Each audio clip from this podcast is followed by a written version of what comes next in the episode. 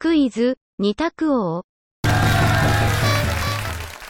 本日は、アニメの雑学から、アンパンマンに関する問題です。それでは参りましょう。問題。アンパンマンのジャムおじさんは、妖精である。アンパンマンのジャムおじさんは、妖精である。丸か×かでお答えください。